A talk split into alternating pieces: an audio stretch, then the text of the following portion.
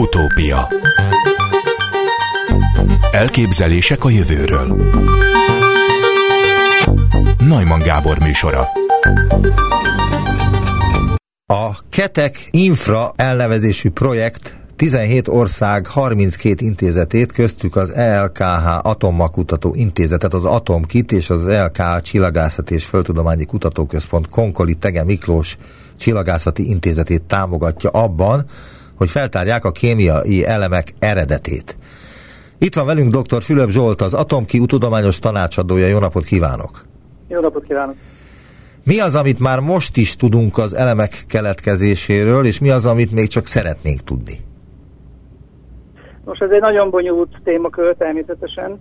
Ugye azt kell látni, hogy a, azok a kémiai elemek, amelyek földünkön vannak, azok valamilyen módon keletkeztek, és az a keletkezésük módja, az tulajdonképpen információt szolgáltat arról is, hogy ahol keletkeztek és ahogyan keletkeztek, azok az objektumok hogy működnek. Ezek a kémiai elemek, ezek szinte mind csillagokban keletkeznek, tehát tulajdonképpen a kémiai elemeknek a, az eredetét megértjük, akkor tulajdonképpen a csillagoknak a működését is megértjük. És ha úgy vettük, akkor ez egy azért komplex tudományág, mert ehhez ugye szükséges a kémiai elemeknek ugye a vizsgálata, szükséges a csillagoknak a vizsgálata, észlelési szempontból, tehát a csillagászoknak a működésre is szükség van, és ugye a meteoritoknak a vizsgálatára is szükség van, és amiben az Atommagkutató Intézet, mint a neve is mutatja, az atommagoknak a vizsgálatára is szükség van, mert kiderül, hogy nukleáris reakciók játszódnak le a csillagokban, és ezek nem csak energiát termelnek, hanem tulajdonképpen, mint az alkimisták, a különböző elemeket létrehozzák. Elnézést. Még, amit nagyon fontos, talán ha még ezt elmondhatnám, hogy belekezdünk, hogy mi mindig elemekről beszélünk, ugye, de két fontos dolog van, ami talán a nagy közösség számára nem teljesen nyilvánvaló. Az egyik az, hogy igazából nem elemekről kellene beszélnünk, hanem izotópokról. Ugye az izotópok, azok mindenfajta részletben nem szeretnék belemenni, de ugye egy elemnek a, a, az elem, elemi tulajdonságát, azt a, a rendszáma, a protonok száma határozza meg. Ez ugye középiskolai, vagy akár felső tagozatos általános iskolai anyag. És ugye, hogyha ö, több vagy kevesebb neutron van benne, akkor a kémiai tulajdonság ö, szinte változatlan marad, viszont a fizikai tulajdonságok különbözőek lesznek. Ezeket a különböző tulajdonságú elemeket ö, nevezzük ugye izotópoknak. És amikor mi ö, elemekről beszélünk, tehát a Földön például azt mondjuk, hogy találok egy molibdén darabot, akkor az a molibdén darab bizony nem egy típusú izotóp molibdénből áll, hanem elég sok molibdén izotópból, és tulajdonképpen nekem, mint tudósnak, azt is össze kell hangolni, hogy, hogy oké, okay, itt van ez a összekeveredett molibdén, ez az elem, de ennek az izotópiai hogyan álltak össze. Ez az egyik, amit mindenképpen fontos tudni. A másik pedig az, hogy ez is egy meglepő dolog igazából, hogy a világegyetem az szinte kizárólag hidrogénből és héliumból áll. Tehát kicsit nagyképpen foglalmazva semmi más nincs. Tehát a, a Földünkön, ugye, ahol ugye szén, vas, oxigén és rengeteg elem van, ez egy különleges helyzet.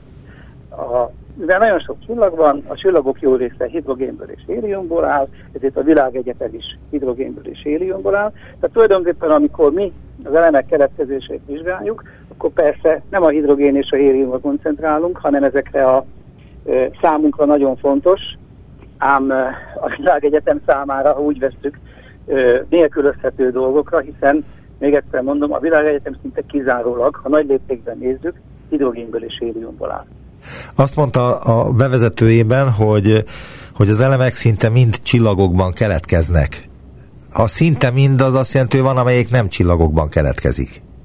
Így van, tehát az ősrobbanás során, az ősrobbanás során is kialakultak természetesen elemek, illetve ugye izotópok, ugye, nem akarom ezt a szót hangsúlyozni izotóp, általában elemekről beszélek, de igazából elemek izotópjairól van szó.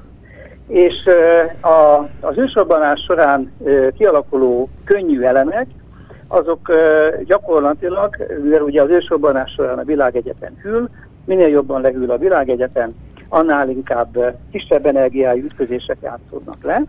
Ez is ugye az atommagfizika lényege, hogy nem véletlenül részecske gyorsítókkal dolgoznak az atommagfizikusok, hogyha én atommag reakciókat akarok létrehozni, akkor ugye részeske gyorsítóban felgyorsítom az atommagokat, hogy az ütközés során lejátszódjon valami. Így közlem az energiát. Na most a, a, a csillagokban, illetve mondjuk a, az ősrobbanás után is ez az ütközés ez úgy valósul meg, hogy a hőmérséklet miatt ugye a, a, az atommagok azok bizonyos sebességgel rendelkeznek, és ez a seb, ezzel a sebességgel ütköznek. Minél kisebb a hőmérséklet, annál kisebb a sebesség, minél kisebb a sebesség, annál ritkább annak a valószínűsége, hogy lejátszódjon egy atommagreakció. És ezért van az, hogy az ősrobbanás után, amikor kialakul e, néhány könnyű izotóp, akkor utána befagy a rendszer, és nem, nem, nem, nincs már energia arra, ütközési energia arra, hogy más izotópok kialakuljanak. Ez a, ez a tulajdonképpen számunkra az első fázis. Aha. És utána lépnek be a képbe a csillagok, amelyek kialakulnak, és a csillagokban elinduló magfolyamat, ugye amit látunk a napban is, ez a hidrogénből hélium, ugye, a, a fúzió, ez újabb energiát termel, és az energia termelés közben pedig újabb izotópok alakulnak ki, és utána végig mehetünk a, a csillagok életének összes fázisán, és minden egyes ö, ö, életfázisban valamilyen más elem vagy izotóp keletkezhet. Tehát most, amikor beszélgettünk az napban, most is képződnek teljesen új elemek? Vagy új izotópok? Így van, így van. És nem csak a napban, a vörös óriásokban is, amikor szupernóva robbanás látunk ott is, így van, tehát a, ez egy nagyon érdekes kérdés, és valóban nem, nem arról van szó, hogy egyszer keletkeztek az elemek, és azok csak keverednek, hanem az elemek a mai napig is keletkeznek. Ennek eklatás példája ismét, egy izot, ismét az izotópok, mert távoli csillagokból igen, még ezt talán érdemes elmondani, hogy, hogy amikor a csillagászok vizsgálják az égi objektumokat, akkor ugye távcsöveket használunk. A távcsövek azok ugye a, a, a látható fény, én inkább úgy fogalmaznék, az elektromágneses spektrum egy tartományát fedik le, és akkor természetesen, hogy csillagászat fejlődik, a látható fényből is ö, szélesebb spektrumot tudunk nézni, tehát olyan információkat is tudunk szerezni, amit mondjuk én a szememmel nem látnék, és minden egyes információ ugye valami, valamilyen adatot szolgáltat nekem a csillagról, például arról is, hogy milyen elemek vannak a csillagban.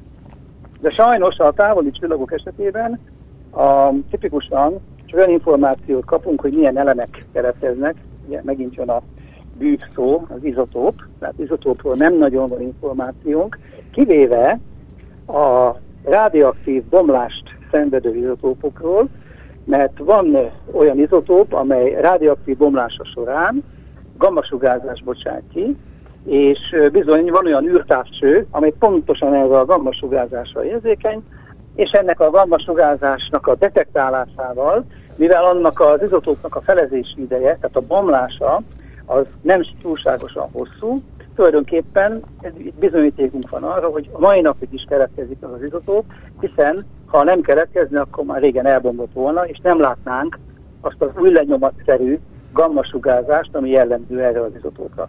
Tehát nagyon távoli objektumokból is be tudjuk bizonyítani teljesen egyértelműen, hogy a elemek vagy izotópok a mai napig is keletkeznek. Helytálló-e még az a definíció, amire még a középiskolából emlékezhetünk, és a lexikonban is ez szerepel, hogy a kémiai elemek kémiailag tovább már nem bontható egyszerű anyagok, kémiai úton nem bonthatók tovább többféle kémiailag tiszta anyagra, atommagukban azonos számú proton tartalmaznak, tehát azonos rendszámú atomfajtákból felépülő tiszta kémiai anyagok. Példák elemekre szén, arany, oxigén.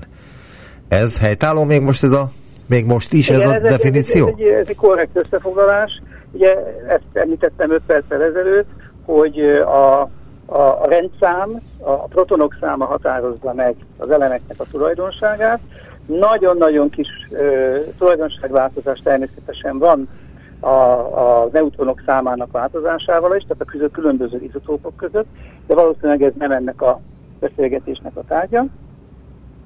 De igazából, és csak ismételni tudom magam, megdöbbentő, hogy mivel a világegyetem nagyon öreg, ezért a, a, az elemek nem csak keletkeznek, vagy az izotópok nem csak keletkeznek, hanem idejük van keveredés.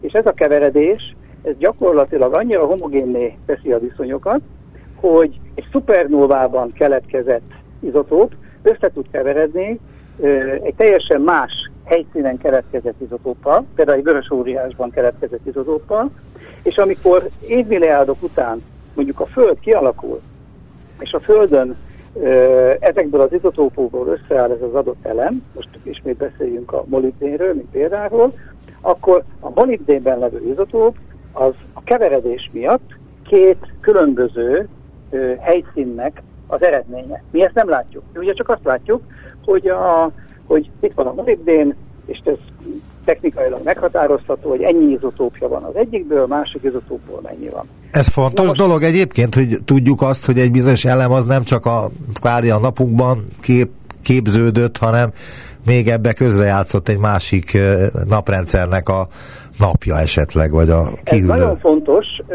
több ok miatt is. Az egyik ok az, és itt jön be a megint, mint egy interdisziplinális tudományá, ugye eddig beszéltünk egy csillagászati észlelésekről, akkor volt atommagfizika, akkor ugye volt bizonyos értelemben geológia, hogy a, föld, a Földön levő elemeknek a összességének a meghatározása, és most jön be egy külön tudományág, ez a meteoritoknak a vizsgálata. Na, a meteoritok azok azért érdekesek, mert a meteoritokban levő apró zárványok, azok ö, túlélhetik ezt a keveredést, és ezért információt szolgáltathatnak csak arról a keletkezési módról, ahogy az adott izotóp keletkezett. Ezt úgy hívják, hogy izotóp anomália. Az izotóp anomália az azt jelenti, hogy a meteoritok apró részecskéiben esetleg más az izotóp arány ahhoz képest, amit mi a Földön megszoktunk. És akkor miért más az izotóp arány? Azért, mert ez a, ez a kis meteorit darabka, ez még hordozza magában azt az információt, hogy pontosan hol keletkezett. Ugye ez egy főnyeremény a kutató számára. Igen, de elnézést, hogy keveredésből itt... ki tud halászni valamit. Elnézést, hogy itt a szavába vágtam, de ezt el lehet valamilyen konyha nyelven is mondani, hogy ez mit jelent egy uh, izotóppal kapcsolatban, uh, hogyha ez egészen máshogy néz ki a világűrben és a Földön, tehát hogy ez mondjuk konkrét elemekre lebontva. Tehát, hogyha... Ja, ja, igen, értem a kérdést.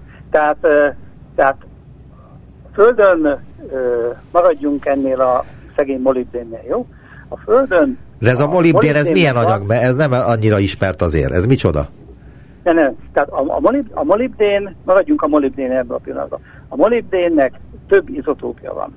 Ugye, ha azt mondom, hogy van egy molibdén ért, akkor a molibdén ért az összességében 100%-nyi izotópot tartalmaz, és akkor ezeket lebonthatom, hogy mondjuk a 92-es tömegszámú izotópból 15% van, a 94-esből 10%, stb. Tehát szépen csoportosítani tudom.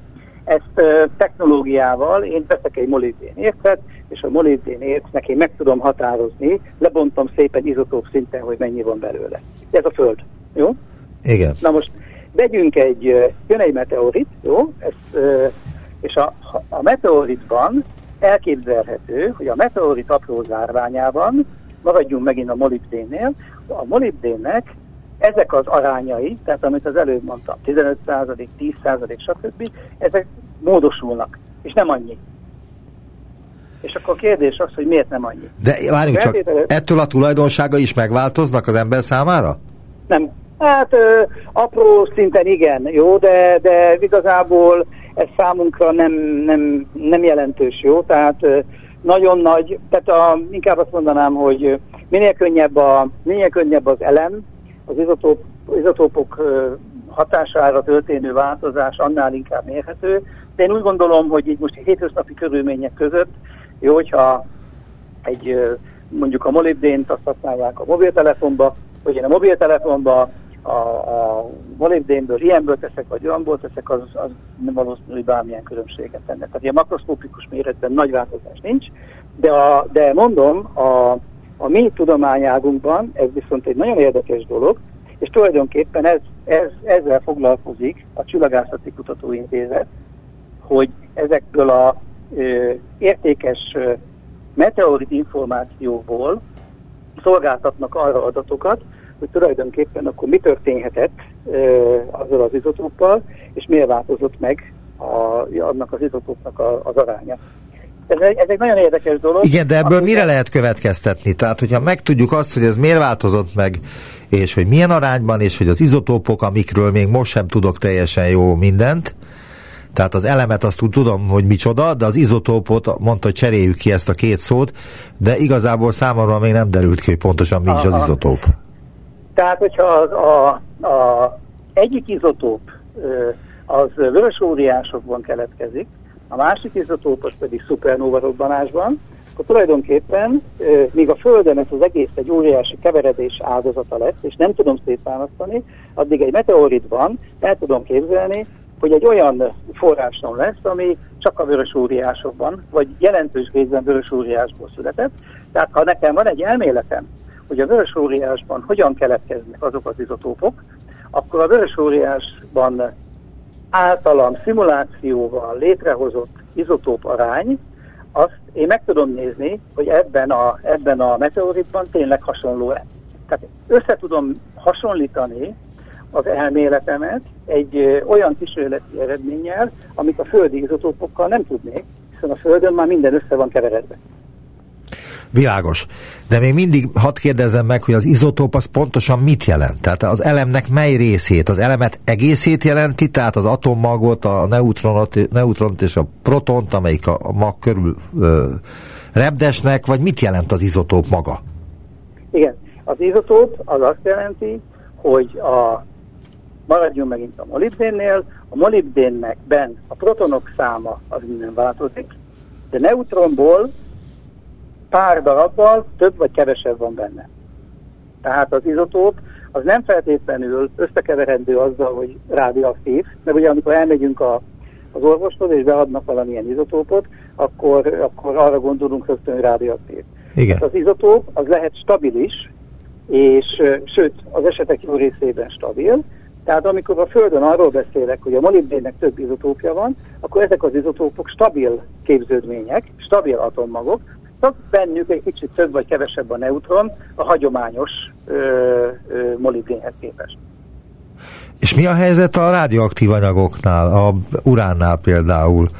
Ott Na, a, a rádióaktív, igen. A, a rádióaktív anyagok, ugye a mi szempontunkból, ugye a rádióaktív anyagok azok azért, azért fontosak, ugye az előbb meséltem arról, hogy van olyan rádióaktív anyag, amely viszonylag röviden, viszonylag hamar lebomlik, igen. Mi úgy hívjuk, hogy rövid a felezési ideje. Igen. Ez ugye nekünk arra szolgáltatott információt, hogy ha kellően jó távcsővel nézzük a távoli objektumokat, be tudjuk bizonyítani, hogy hoppá, tényleg keletkezik ott most valamilyen elem, illetve izotóp.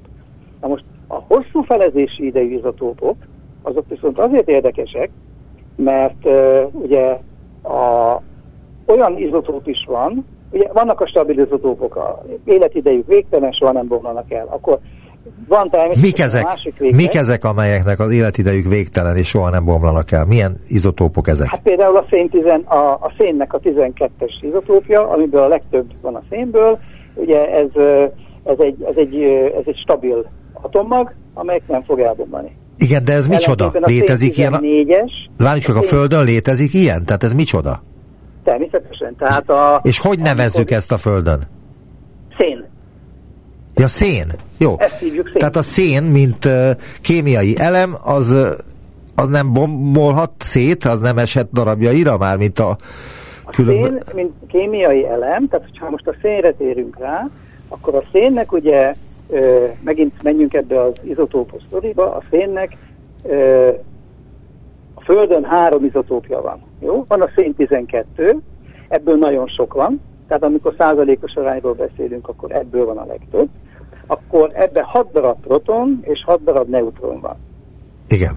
Ez nagyon stabil. Tipikusan, amikor így, tehát a neutronok és a protonok számai megegyezik, könnyű elemekben, az nagyon stabil. Ez nem fog elbomlani soha. Na most viszont keletkezhet olyan szén is, amely szénben egy, egy neutronnal több van. Tehát nem 12-es a tömeg, hanem 13-as. A proton száma ugyanúgy 6, 13-as. Ez már kicsit, kicsit nehezebb ezt létrehozni, meg ritkábban is, ebből elég kevés van. És van egy harmadik. Várjunk csak, de ez is akkor jött létre, amikor az ősrobbanás történt? Ö, hogy a szénnek a 13-as izotópja az mikor jött létre, azt most így hirtelen nem tudom. A, szén tipikusan nem az ősrobbanásban jön létre egyébként, de én úgy gondolom, hogy neutronbefogással ö, ö, jön létre. Ami mit jelent? A szén 12-es izotópja befog egy neutron. De hagyd menjek tovább a Világos. Tehát, és akkor ugye ez, ez ugyanolyan stabil. Tehát a szénnek a 13-as izotópja az ugyanúgy nem fog elboblani, az örökre itt marad a Földön.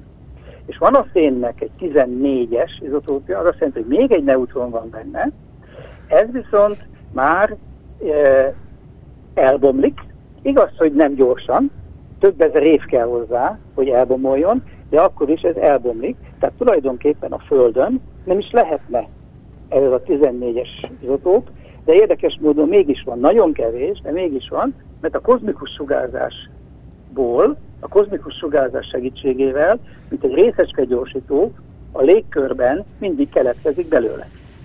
Azt honnan tudjuk, hogy hogy a szénnek bizonyos izotópiai sohasem bomlanak el, és van olyan izotópia, ami viszont elbomlik. Azt mondta, hogy az is több ezer év alatt bomlik el, de erre ugye nem volt időnk.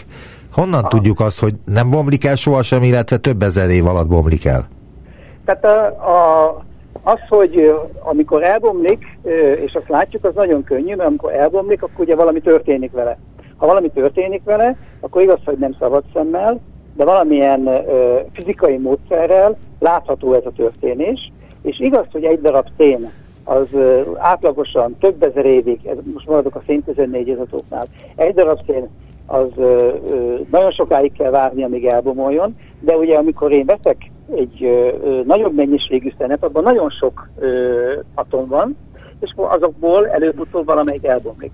Tehát ez gyakorlatilag egyszerű módszerekkel látható ez a bomlás. A másik kérdés az sokkal, de sokkal érdekesebb, tehát hogy a stabil atommag az elbomlik vagy nem magától, ugye? Ez volt a kérdés. Igen. Hogy honnan tudom azt, hogy a stabil atommag bomlik vagy nem. Na erre, ugye erre azt mondja a fizikus, hogy azért, mert nem láttam még ilyen bomlást, ugye? És akkor erre azt, azt kérdezik, hogy oké, okay, de nézette valaki ilyen bomlást és ugye a, a fizikusok mindig a legegyszerűbb rendszert szeretik, tehát gyakorlatilag a, a, ez a kérdés visszavezethető jelenleg a fizikában arra, hogy nem a szénnek a bomlását nézik, hanem a protonnak a bomlását nézik. Miért? Mert a proton az ugye a hidrogén. A hidrogén az egyetlen egy protonból áll, a protonról tudjuk, hogy stabil, de a kérdése jogos, stabil, de mennyire stabil? Évmilliárdokig? Annál is hosszabb ideig? És valóban vannak olyan kísérletek, amelyek azt próbálják megnézni, hogy a proton bomlik-e. De, a, de nem. Egyelőre, akkor így fogalmaznék, egyelőre nem, lát, nem látnak a fizikusok arra bizonyítékot, hogy a, a, a proton az elbomlana. Most pár másodperc szünet jön, de utána folytatom a beszélgetést Fülöp Zsoltal.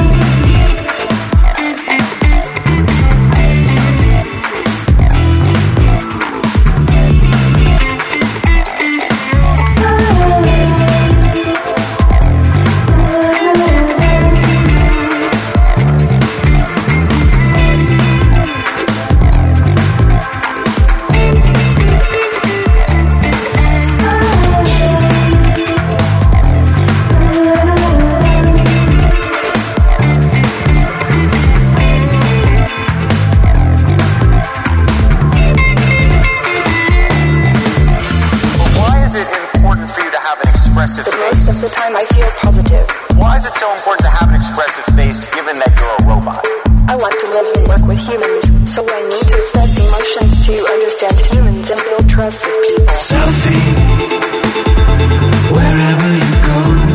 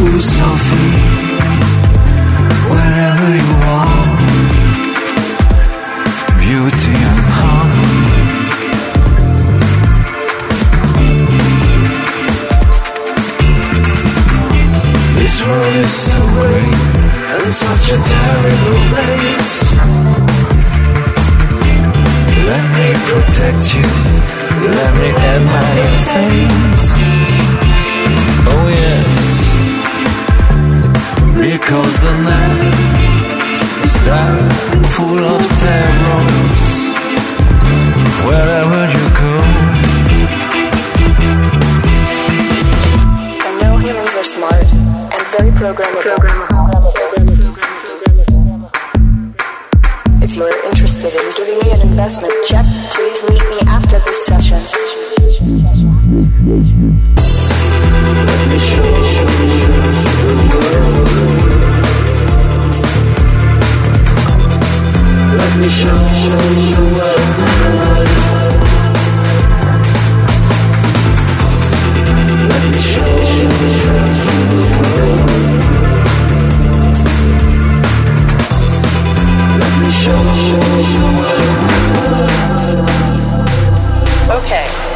Destroy humans.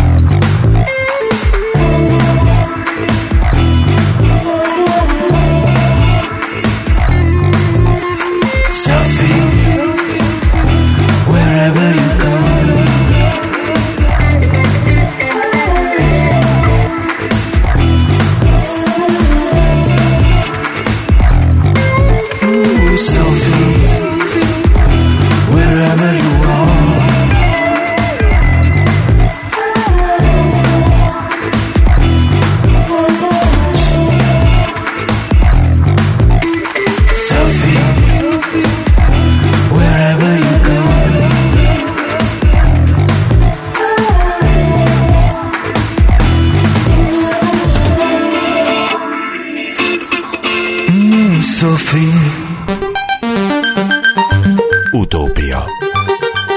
Továbbra is Fülöp Zsolt, az Atomki tudományos tanácsadója a vendégem. Igaz-e még az a középiskolában tanult adat, hogy eddig összesen 118 kémiai elemet fedeztünk fel? Ez egy másik sztori, a, ez az úgynevezett, ennek neve is van, ez a szuper nehéz elemeknek a sztoria. Tehát, hogyha ö, ö, olvas újságot, akkor ö, évről évre lehet ö, hallani arról, hogy ismét felfedeztek egy nehéz elemet.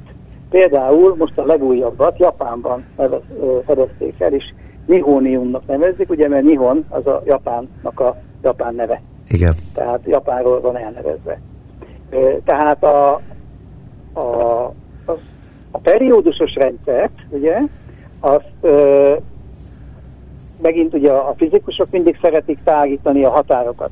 Tehát a, ennek a periódusos rendszer határának a tágítása, az ugye az egyik irányba, ez azt jelenti, hogy még nehezebb atommagot hozzak létre, tehát a, az ön által említett urán, vagy annál is nehéz, stb. ilyen atommagot hozzak létre, és ezen dolgoznak komoly kutatóintézetek. Természetesen ezek az újonnan felfedezett atommagok nagyon-nagyon rövid ideig élnek csak.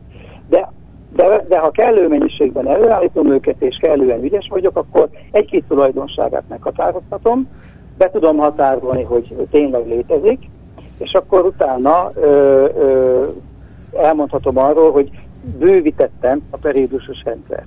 Ez az egyik iránya a bővítésnek. De ha már erről beszélünk, a másik iránya a bővítésnek az az ön által nagyon kedvelt izotópok a bővítése. Igen, igen, megszerettem ugye, közben az izotópokat. Igen, mert ugye a, a, a, maradjunk megint a szénnél, hogy a, azt mondom, hogy előbb beszéltem arról, hogy a szén 12 az nagyon stabil, a szén 13 stabil, de már kevés van belőle, a 14 az meg 6000 évig elvomlik. És akkor a kérdés az, tudok-e csinálni 15 szén, 15 16 16 18 19 20 tehát hogy úgy bővítsem most a az anyagoknak a rendszerét mesterségesen, hogy a szénbe egyre több neutron teszek bele, és megnézem, hogy hogy, hogy viselkedik. És erre a költői a válasz az, hogy igen, ilyen kutatások is folynak, hogy például egyre, egyre instabilabb szénnek a, mondjuk maradjunk a szénnél ebben az esetben, egyre instabilabb szénnek a létrehozása, és ez, ez természetesen megint minden ilyesmi részeske gyorsítókkal zajlik, és ez is részeske gyorsítókkal zajlik. Természetesen nagy csapatok dolgoznak ezen is, hogy megtalálják, hogy mi történik a szénnel, amikor már annyira instabil, hogy nagyon sok benne a neutron, és, és viszonylag kevés benne a proton. Visszatérnék, ha lehet, egy percre ezekre Persze. a részecske gyorsítókra. Igen, de arra rá akarok kérdezni, csak ide még bele szeretnék az elemek ügyében kérdezni valamit, hogy mondta, hogy hát az ősrobbanáskor keletkeztek az elemek, legalábbis a nagy részük akkor keletkezett. Ne, ne, ne, a könnyű elemek. A könnyű elemek? A könnyű, könnyű elemek, tehát a hidrogén, hélium, lítium, tehát és ilyen nagyon könnyű. Világos, elemek. és a nehéz elemek, amelyek a periódusos rendszerben is megtalálhatóak, többségében, azok később a különböző napokban, illetve szupernovákban keletkeztek. Igen, nagyjából. Igen, nagyjából. Hát kicsit nyilván bonyolult. Az a kérdés, nem, hogy miért? Nem dolgozna rajta 17 intézet és...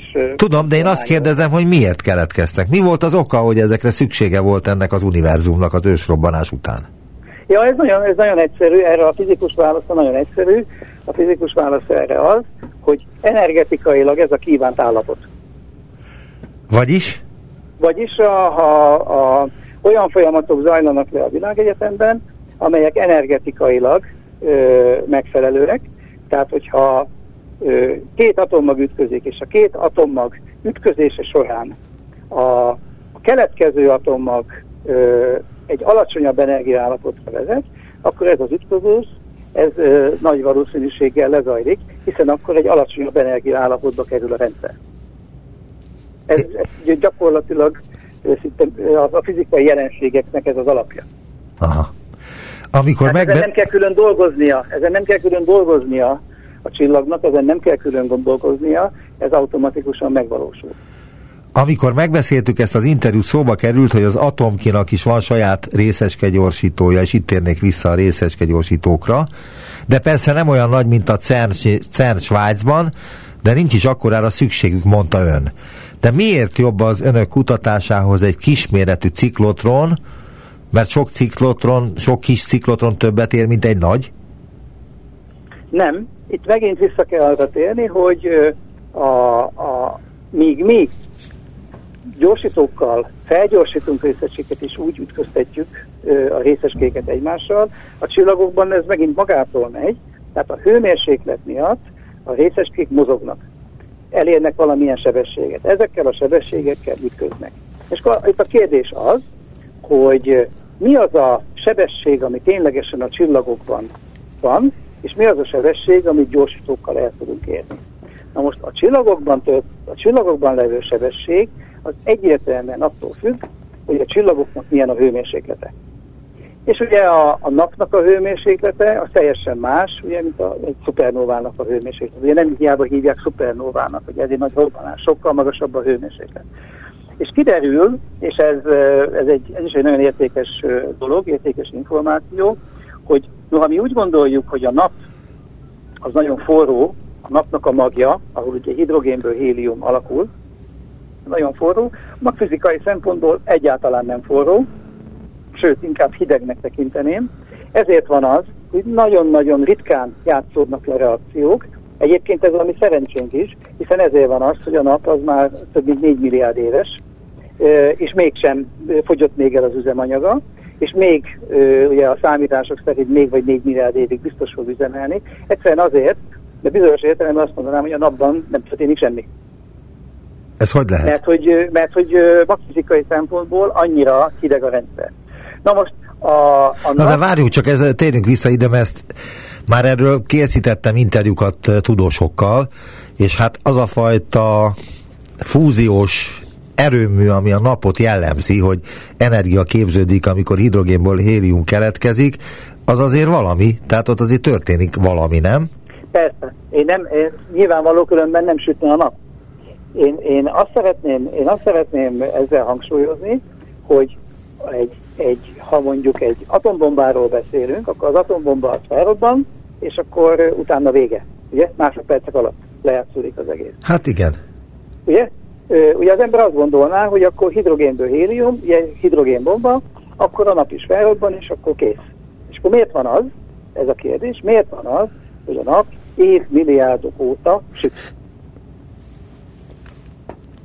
Na erre mondom én azt, hogy azért van, mert a napnak a hőmérséklete olyan alacsony, hogy nagyon ritkán játszódnak le benne magfizikai reakciók, de mivel a napnak a tömege hatalmas, még ez a mennyiségű magfizikai reakció is bőven elegendő arra, hogy a napsugárzás bennünket éltessen, és megfelelő hőmérsékletet keltsen, és még ráadásul évmilliárdokig működjön is. De a szupernovákban mennyivel nagyobb a hőmérséklet, mint a mi napunkban? A szupernovában természetesen sokkal nagyobb. Ugye a szupernova az, amikor egy nap megsemmisül, összeesik és felrobban. Igen, nem a mi napunkról van szó, hanem egy napnál jóval nehezebb csillag, így van, amikor már elfogyott az üzemanyaga és összeroskad, és akkor egy hatalmas robbanásnak az áldozata lesz, és nyilvánvalóan itt jóval nagyobb lesz a hőmérséklet is.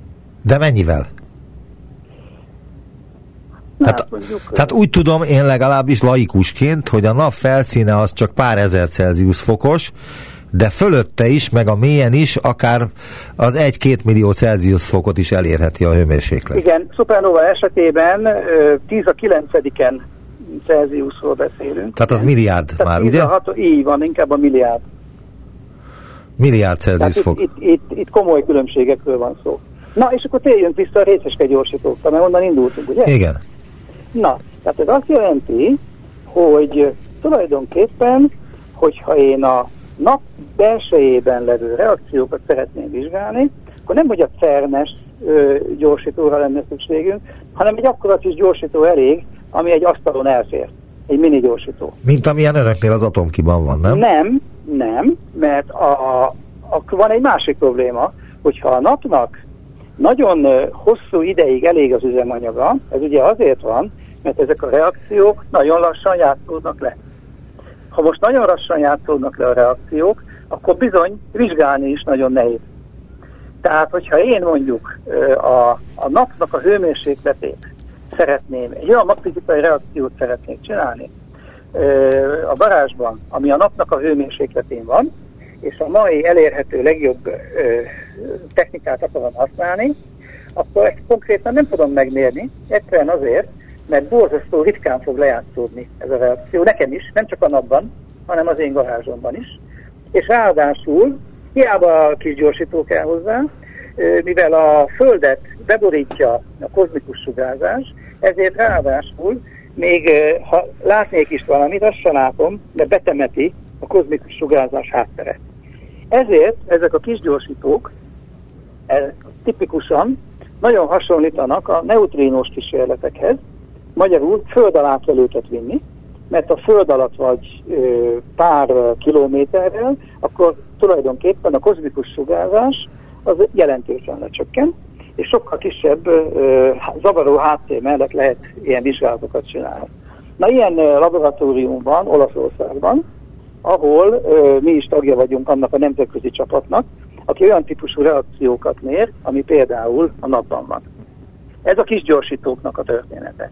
Na most menjünk a másik véglethez, akkor, amikor ugye nő, nő, a, nő a hőmérséklet, nő az energia, És akkor van egy másik véglet, az, amikor az előbb beszéltünk a szupernóva robbanásról, a szupernóva robbanásnak a hőmérséklete az magas, és ebben a hőmérsékletben, ebben már olyan energiatartomány van, amit valóban az atomkinak a gyorsítója, még ha nem is nagy, de ez a gyorsító el tud érni, és tulajdonképpen ez egy különleges helyzet, mert a, ö, nem kell hozzá olyan ö, méretű és ö, bizonyos értelemben óriási befektetéssel elérhető gyorsító, ö, amelyet egyébként a hagyományos magfizikusok nagyon szeretnek használni, mint ahogy említettem, ez a új izotópok keresése, új elemek keresése, ezek tipikusan nagy gyorsítóknál vannak, de a Debrecenben levő gyorsító az éppen alkalmas arra energiában,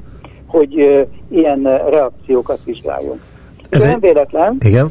hogy uh, bizonyos értelemben ez, ez egy különlegesség Európában is, és, és ezért van az, hogy például ebben a projektben pontosan a mi gyorsítónk az egyik olyan gyorsító, amelyeket az európai kutatók használhatnak. Azt akartam kérdezni, ami laikus kérdés, de valószínű önnek is föltették már meg, hát általában az atomfizikusoknak, vagy az asztrofizikusoknak felteszik a kérdést, hogy itt a részeske, gyorsítóknál nincsen olyan veszély, hogy összereztünk két protont, vagy neutrinót, vagy neutront a részeske gyorsítóban, és egy szupernova robbanásszerű dolog jön létre. Értem a kérdést természetesen. Tehát, hogy fölrobban a föld, magyarul. Igen, igen, igen, igen, igen. Tehát a, a, ugye minden egyes ilyen folyamatnál ugye van, van energia, van intenzitás, ö, és ö, makroszkópikus mennyiségek. Tehát ö, amikor mi egy ilyen reakciót ö, létrehozunk, akkor tulajdonképpen ö, olyan ö, szintű energiákról van szó, ami gyakorlatilag lehetetlenné tesz ilyen dolgokat. Tehát, sőt, szomorúan kell közölni, hogy még a CERN-ben is, ahol jóval nagyobb energiákról van szó, még ott sem lehet ilyet csinálni. Aha. Most is előtt lehetne állítani kémiai elemet, mondjuk aranyat valamilyen másik anyagból? Igen, igen, ez, ez, ez simán meg lehet csinálni. Egyetlen egy kis problémája van, hogy ugye a Ugye az alkímiának nem csak az volt a lényege, hogy, hogy aranyat csináljunk, hanem azt, hogy utána ezt az aranyat el lehessen adni.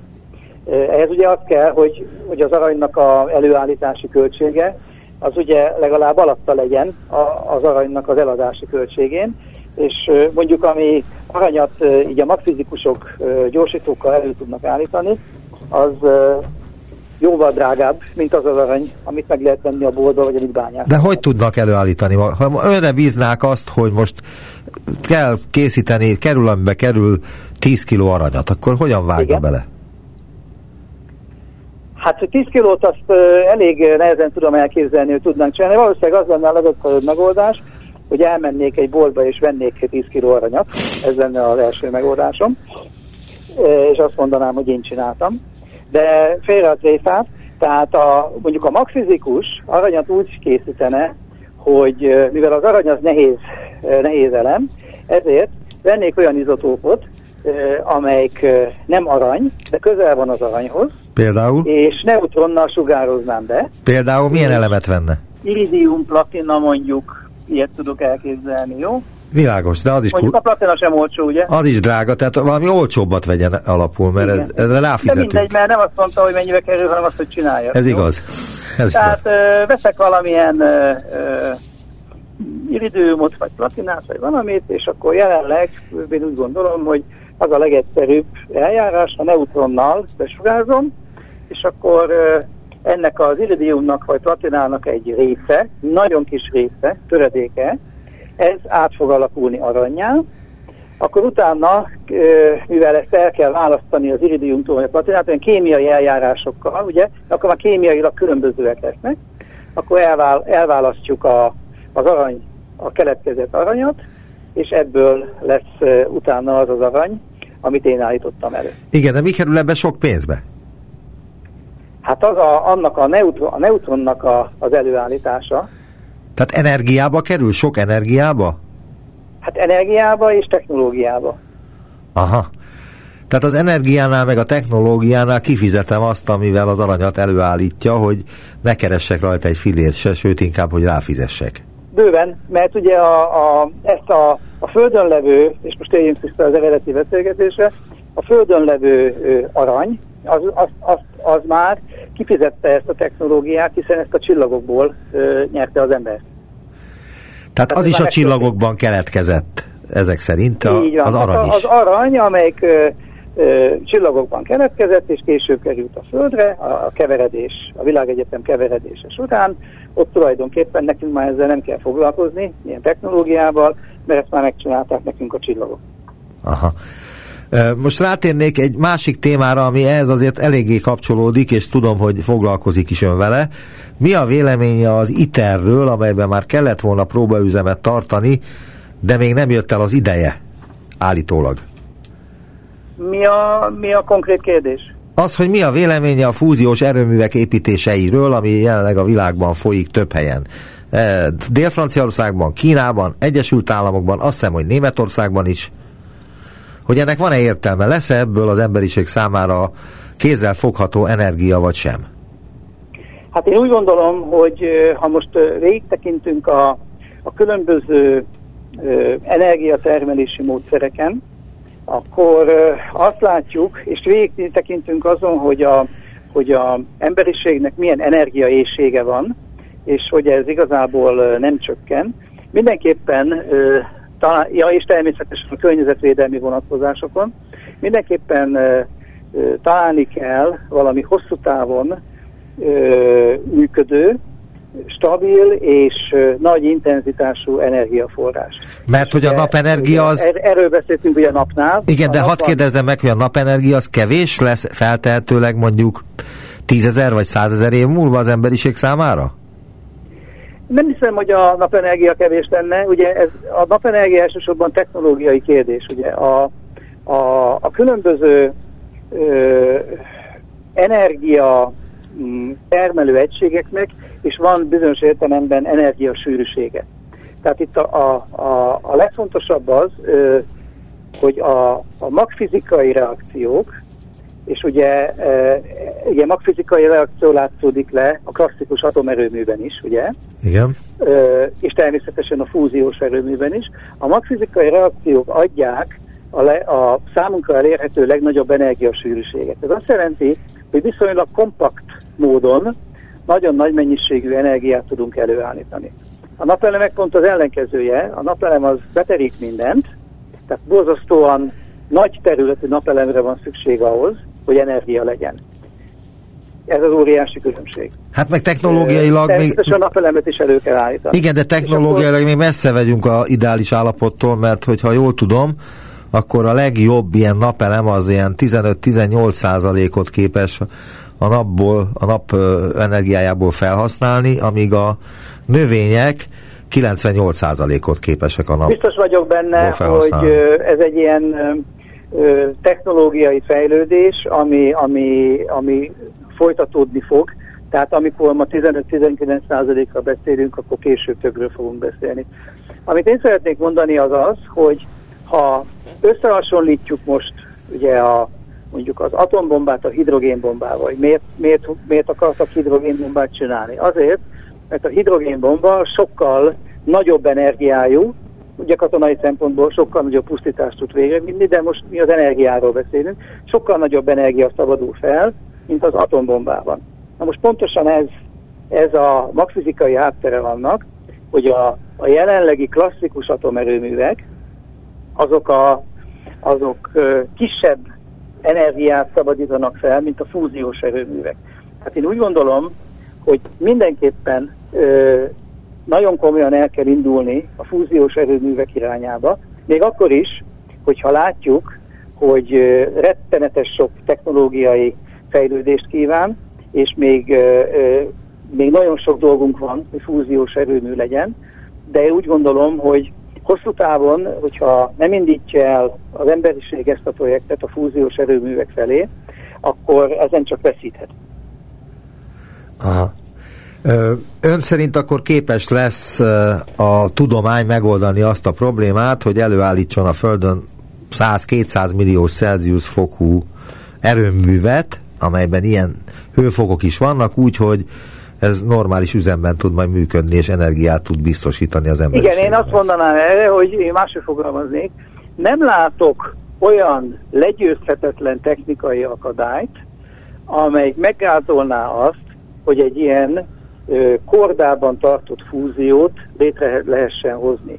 De természetesen rengeteg technológiai akadály van, tehát azok az anyagok, amelyeknek ugye ezt a plazmát kordában kell tartani, azoknak az anyagoknak túl kell élnie azt a környezetet, és azért ez messze nem egyszerű feladat, tehát külön olyan berendezés is építeni kell, ami ilyen anyagokat tesztel.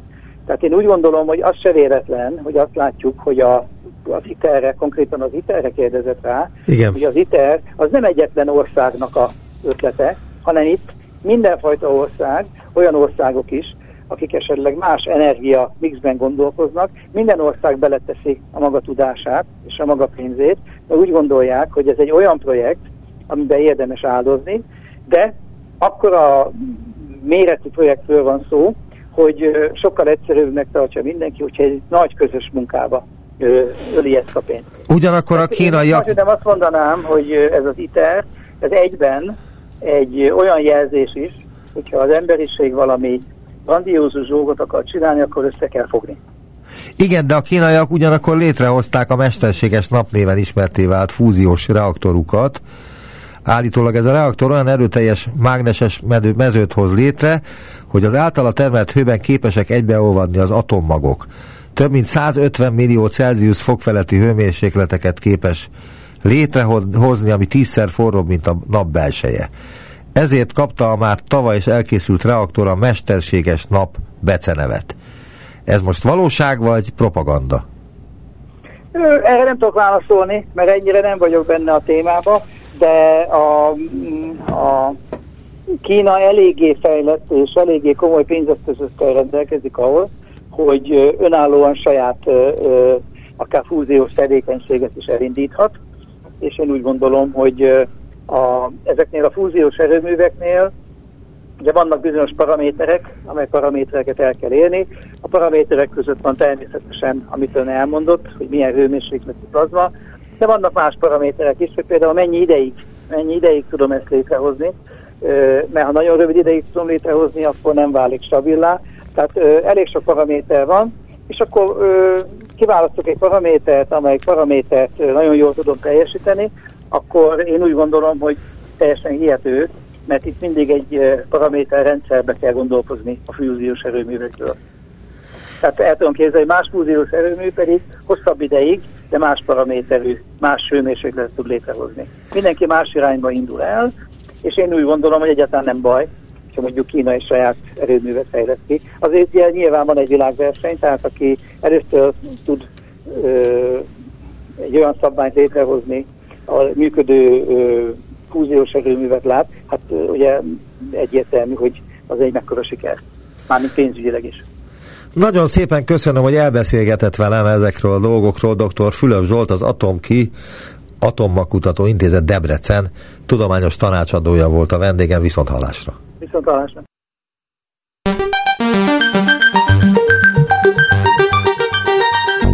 Visszaértünk a jelenbe. Neumann Gábor utópia című műsorát hallották.